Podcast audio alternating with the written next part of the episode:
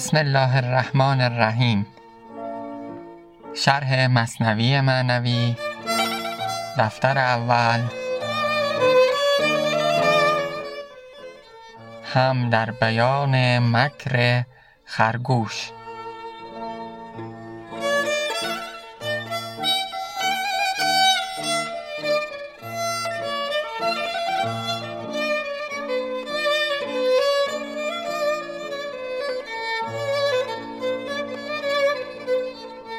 خب دیدیم که قرعه به نام خرگوش افتاد و خرگوش هم سر باز زد از اینکه بره و وعده غذای شیر بشه و گفت که تدبیری اندیشیده و می‌خواد که از ستم شیر حیوانات رو نجات بده. تأخیر کرد در رفتن به پیش شیر و شیر هم به خاطر همین عصبانی شد خشمگین شد و چندین گفتار است که ما داریم شاید درباره خرگوش صحبت بکنیم و درباره اینکه تدبیری اندیشیده مکری اندیشیده و تأخیر می‌کنه در رفتن و مولانا هم داره تأخیر می‌کنه در گفتن ادامه داستان اگر توجه بکنید. یعنی هنوز ما داستان رو چندان به جلو نبردیم و همونطوری که خرگوش داره فکر می‌کنه با خودش در واقع حیله خودش رو تدبیری که اندیشیده رو مرور می‌کنه با خودش. بران می‌بینیم که در این بخش مولانا این رو بیان می‌کنه. مولانا هم داره همین کارو می‌کنه و مفاهیم خودش رو دوباره بیان می‌کنه برای ما. درباره صورت ها میگه برای ما. درباره ظواهر میگه درباره علم الهی میگه. درباره عالم بالا میگه. درباره عالم ثبات و معرفت میگه درباره پیامبر میگه و اینها رو دوباره برای ما میگه و شرح میده و چه زیبا هم برای ما صحبت می‌کنه. انگار که همزمان با صورت داستان که مولانا داره می‌بره جلو محتوای داستان رو هم و درون و معنای داستان رو هم باش تطبیق میده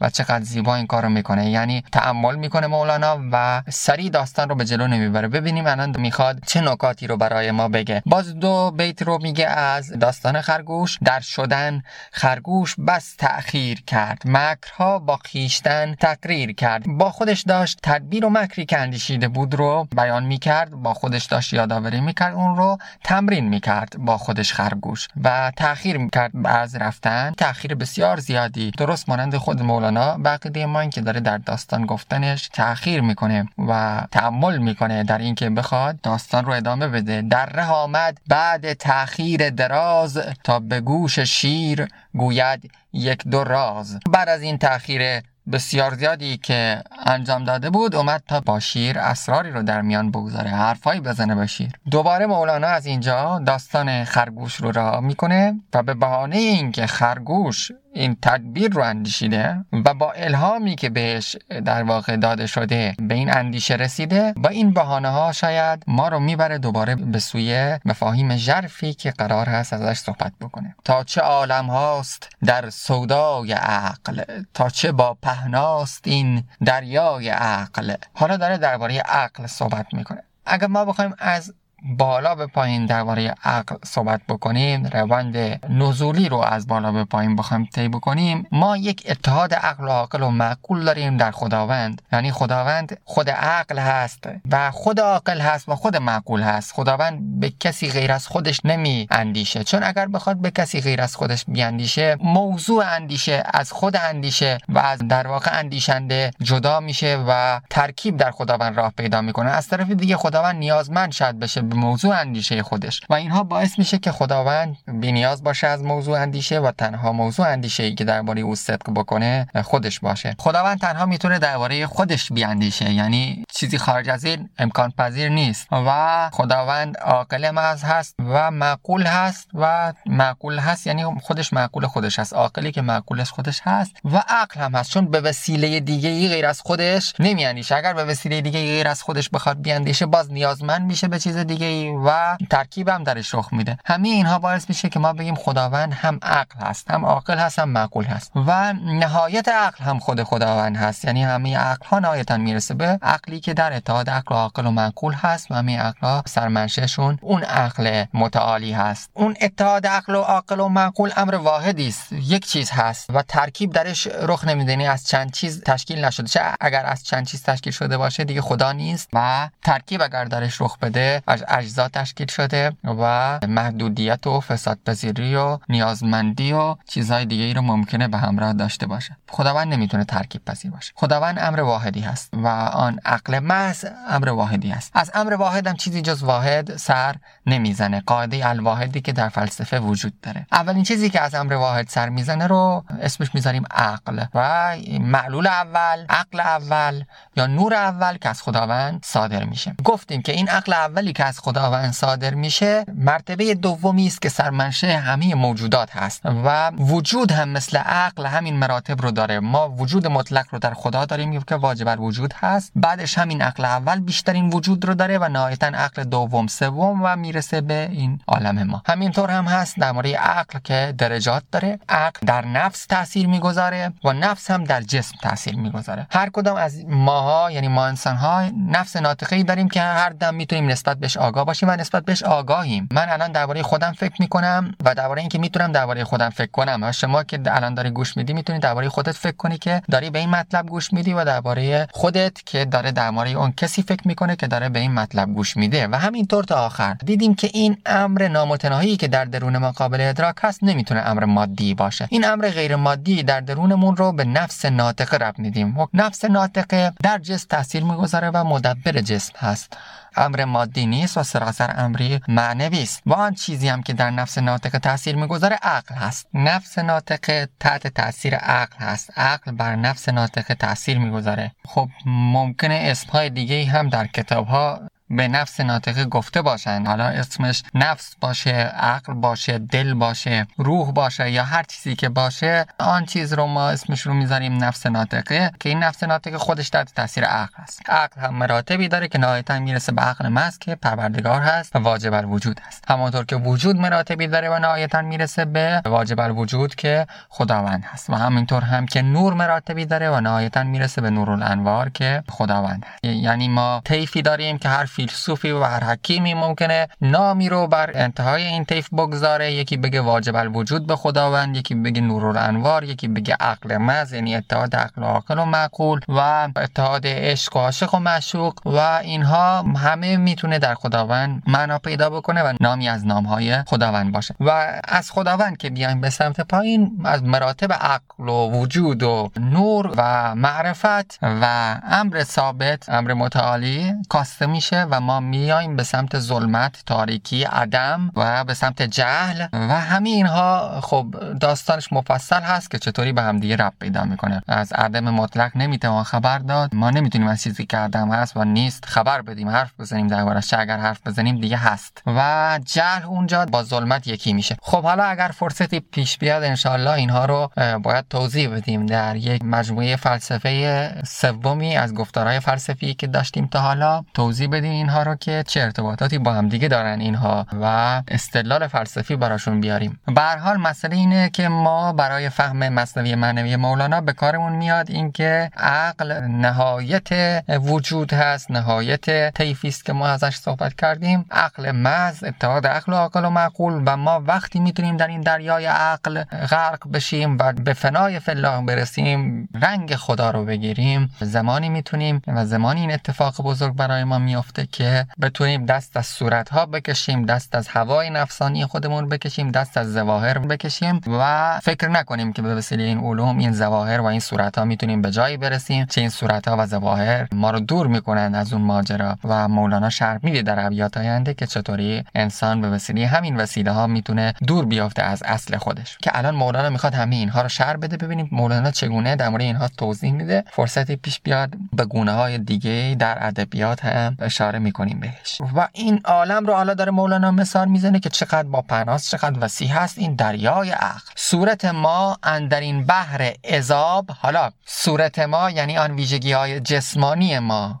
ویژگی های در واقع این جهانی ما دنیوی ما صورت ها صورت ما اندر این بحر عذاب عذاب از عذب به معنای پاک اون عذب یعنی آبی خنک و پاک اون عذب. و ازاب جمع عذب هست. و اینجا مولانا معنای مفرد اون استفاده کرده. بحر ازاب دریای شیرین دریای گوارا. وقتی که صورت ما در این دریای گوارا صورت ما در این بحر ازاب میدود. چون کاسه ها بر روی آب. نسبت صورت ما با این دریا مثل کاسه است که بر روی آب قرار دارند و بر روی آب سوار هستند. خب در این دریای بیکرانی که دریای عقل است صورت ما مثل کاسه های توهی در روی این دریا شناور هستند سوار هستند. این دریای گوارا که عقل هست. تا نشد پر بر سر دریا چو تشت. وقتی که پر نیست مثل تشت بر سر دریا همینطوری داره سوار میشه و میره. چون که پر شد تشت در وی غرق گشت. وقتی که پر شد این کاسه از آب میره توی دریا و غرق غرق میشه در اون دریا. خب حالا اینجا مولانا داره مفاهیم بسیار ژرفی رو بیان می‌کنه. خب وقتی که صورت ما خودش رو جدای از خداوند می‌بینه منفصل از خداوند می‌بینه و خودش رو به عنوان یک صورت می‌بینه یعنی خودش رو می‌بینه به عنوان امری که وجود داره خودش رو می‌بینه. هنوز در دریای بیکران الهی نتونسته غرق بشه و نتونسته به اون قرب الهی که اولیا و انبیا ازش صحبت می‌کنن برسه. وقتی که این صورت کنار رفت یعنی صورت پر شد از معنای الهی شد از رنگ خدا و از همین آب دریا پر شد اون وقت در همین دریا غرق میشه. یعنی صورت کنار میره و تمام میشه رنگ خدا. صورتی دیگه وجود نداره. هر قبله ای که بینی بهتر ز خودپرستی. ببینید چقدر زیبا حافظ این رو استفاده می‌کنه. یعنی اگر خودپرستی رو کنار بذاری سراغ هر چی که بری بهتر هست از این امر. حالا ببینید چقدر زیرکانه حافظ داره میگه. خب اگر کسی خودپرستی رو کنار بگذاره یعنی خودش رو نبینه خب همه جا میشه قبله دیگه. وقتی کسی خودش رو نبینه یعنی فقط خدا رو می‌بینه. هر قبله ای که بینی بهتر ز خودپرستی یعنی اگه خودپرستی رو رها کنی فقط و فقط قبله می‌بینی. چیزی جز قبله نمی‌بینی. پس هر قبله ای که بینی یعنی یک قبله می‌بینی. حالا این صورت اگر پر شد از اون دریای عقل دریای عقلی که در واقع الهی هست در او غرق میشه. عقل پنهان است و ظاهر عالمی. عقل در این دنیا ما عقل رو به چشم ظاهر نمی‌بینیم. اون چیزی که به ظاهر می‌بینیم این دنیا است. صورت ما موج یا از وی نمی. صورت ما در این دریا مثل یه موج دریاست یا یه نمی از دریاست. موج دریا رو ما می‌بینیم به چشم ظاهر. ولی می‌تونیم بگیم موج دریا از دریا جداست؟ نه. موج دریا خود دریاست. ولی چون یه شکلی و یه صورتی گرفته به خودش ما میگیم این موجه. ولی کسی می‌تونه بگه ذات این موج از ذات دریا جداست؟ نه. ذات موج دریا یک چیز است. صورت ما با امر الهی چنین نسبتی داره. ما این ظواهر رو می‌بینیم ولی کسی می‌تونه بگه این ظواهر وجود داره. نه وجود این از خداست. چیزی جز وجود خدا نیست. ولی اینکه ما این زواهر رو این امور رو می‌بینیم و اینها رو از هم دیگه تفکیک می‌کنیم این صورت رو اون صورت رو از هم دیگه جدا می‌کنیم دلیلی نیست که اینها وجود دارن. مثل موج دریا. ما موج دریا رو می‌بینیم ولی از دریا چیز جدایی نیست. یا نم رو می‌بینیم یا حباب رو روی دریا می‌بینیم. حباب چی است؟ وجود ما چنین چیزی است. هرچه صورت می وسیلت سازدش زان وسیلت بحر دور اندازدش. هر چقدر که این صورت یعنی حالا خود ما این زواهر این دنیای ما وسیله می‌سازه برای اینکه به مقصدی برسه به خاطر همین وسیله اون دریا از اون دریا دور میشه. تا نبیند دل دهنده راز را تا نبیند تیر دورانداز را. خب اگر ما بریم سراغ زواهر و بخوایم از این زواهر وسیله برسازیم هیچ وقت نمی‌تونیم به وسیله اون چیزی که ساختیم اون گفتارهامون اون بیاناتمون اون علم این دنیاییمون برسیم با آن چیزی که حقیقت هست آن چیزی که معرفت مطلق هست به اون امر الهی برسیم. همین امری که ما ساختیم برساختیم از این صورت ما رو دور می‌کنه از آن حقیقت. برای مثال در درباره پرسش خدا وجود دارد که میگیم پرسش پرسش کاذبی است پرسش دروغی نیست. اما برخی گفتن پرسش کاذبی است چون ما نمی‌تونیم به جواب اون برسیم. نه پرسش کاذبی است پرسش دروغی نیست. چون پیش از آن که ما بپرسیم باید خدایی وجود داشته باشه. یعنی غیر ممکن است خدایی نباشه و ما این پرسش رو داشته باشیم. یعنی غیر ممکن است ما بپرسیم درباره خدا و خدایی نباشه. پس پرسش پرسش کاذبی است. چون قبل از اینکه ما بخوایم بپرسیم باید خدایی باشه. حالا اگر بریم پاسخ بدیم که خدا می‌تونه باشه می‌تونه نباشه از او درفت چرا؟ چون قبل از همه اینها خدای هست. هر چقدر بیشتر ما گرفتار بشیم در ظواهر بیشتر از اون دور میشیم. البته خب ممکنه که به وسیله تعامل بیشتر و بعد از طی کردن مسیر که نه ممکن است بلکه بهتر هست در بسیاری از موارد مخصوصا این زمان که بعد از طی کردن مسیر رسیدن و تفکر و تعامل در امر الهی به این نتیجه برسیم که این امور رو باید کنار گذاشت. حالا وقت بار انداختن هست. حالا وقت این است که این بار رو انداخت. چرا که حالا رسیدیم به اون مقصدی که فکر می‌کردیم باید اثباتش بکنیم و حالا فهمیدیم که اون خودش خودش رو داره هر دم اثبات می‌کنه و او ثبوت محض هست. که حرف که می‌زنیم اثبات او هست. عمل که می‌کنیم اثبات او هست. یعنی هر عملی در این دنیا هر چیزی در این دنیا هر صورتی در این دنیا اثبات او هست. هر موجی نشان دهنده دریاست در دریا. این صورت ها هم نشان دهنده وجود مطلق الهی هستند. کوتاه می‌کنیم گفتار رو. تا نبیند تیر دورانداز را ما در ادامه همین ابیات می‌بینیم که مولانا یک بار دیگه هم از این ماجرا حرف می‌زنه. فکر ما تیری است از هو در هوا. فکر ما رو یه تیری میدانه از خداوند در هوا. و اینجا هم داریم می‌بینیم که وقتی این وسیله که از صورت ها ما می‌سازیم باعث میشه که ما خداوند رو نبینیم. و این هم البته خواست خود خداوند هست. یعنی بر اساس حکمت خود خداوند هست.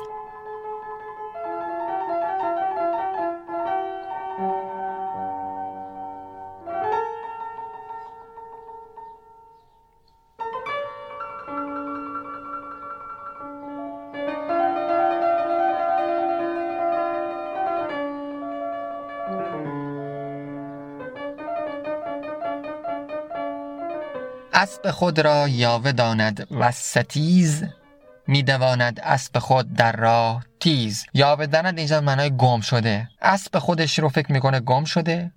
به خاطر همین تند و تیز در راه میدوانه با اسب خودش که زیر پای خودش هست دنبال اسبش میگرده. اسب خود را یاوه داند. آن جواد جواد به معنای انسان سخاوتمند و همچنین به معنای اسب نیکو اسب خوب یا اسب تندرو هم هست. حالا اینجا مولانا بدین صورت داره ازش استفاده می‌کنه. اسب خود را یاوه داند آن جواد وسب خود او را کشان کرده چو باد. فکر می‌کنه اسبش گم شده. اسب داره او رو مثل باد این ور اون ور می‌بره. در فقان و جستجو آن خیره سر هر طرف پرسان و جویان در به در. این داره جستجو می‌کنه که اسب من کجاست. هر طرف پرسان و جویان در بدر کان که دزدید اسب ما را کو و کیست؟ کجاست او کسی که اسب منو دزدیده؟ کیه او کسی که اسب منو دزدیده؟ این که زیر ران توست ای خواجه. چیست؟ خب این که سوارش هستی پس چیه؟ آری این اسب است لیکن اسب کو؟ با خود آ ای شه سوار اسب جو. اسب تو همینه که سوارش شدی. دنبال اسب داری میگردی اینقدر تند و تیز؟ آری این اسب است. لیکن اسب کو؟ یعنی باز هم اون فرد داره میگه که بله اسب همین هست ولی اسب من کو؟ یعنی هنوز نمی‌دونه که اسبش زیر پای خودش هست و دنبال اسب میگرده. این جهالتی است که در خیلی ها وجود داره و دنبال چیزی میگردن که با خودشون هست. جان ز پیدایی و نزدیکی است گم. چون شکم پر آب و لب خشکی چو خم. مثل کوزه ای که شکمش پر آب هست ولی لبش خشک هست. جان از نزدیکی گم هست. جان با خودت هست. خب این شرحی است که خود مولانا به وسیله تمثیل کسی که اسب خودش رو فکر می‌کنه گم کرده دنبال اسبش میگرده برای ما میگه. در ادامه این که داره میگه که اگر صورتی وسیله بسازه از خداوند دور میشه. یعنی میگه که ای انسان راز با تو هست حقیقت با تو هست امر الهی با تو هست کجا دنبالش میگردی؟ چرا این وسیله می‌سازی برای اینکه برسی به اون؟ خودت رو از وسیله خالی کن تا او رو ببینی. یعنی مولانا می‌خواد بگه که داری بیراه میری به خودت نگاه کن و آن چیزی که در جستجوی اون هستی با خودت هست و در خودت می‌تونی اون رو پیدا بکنی. آن کسی که خودش رو شناخت خدای خودش رو شناخت. این بودن با خود انسان در متون عرفانی می‌تونه نقش خیلی مهمی داشته باشه. من می‌خوام اینجا یک مقایسه بکنم این گفتار مولانا رو با شعر معروف حافظ که سالها دلطلب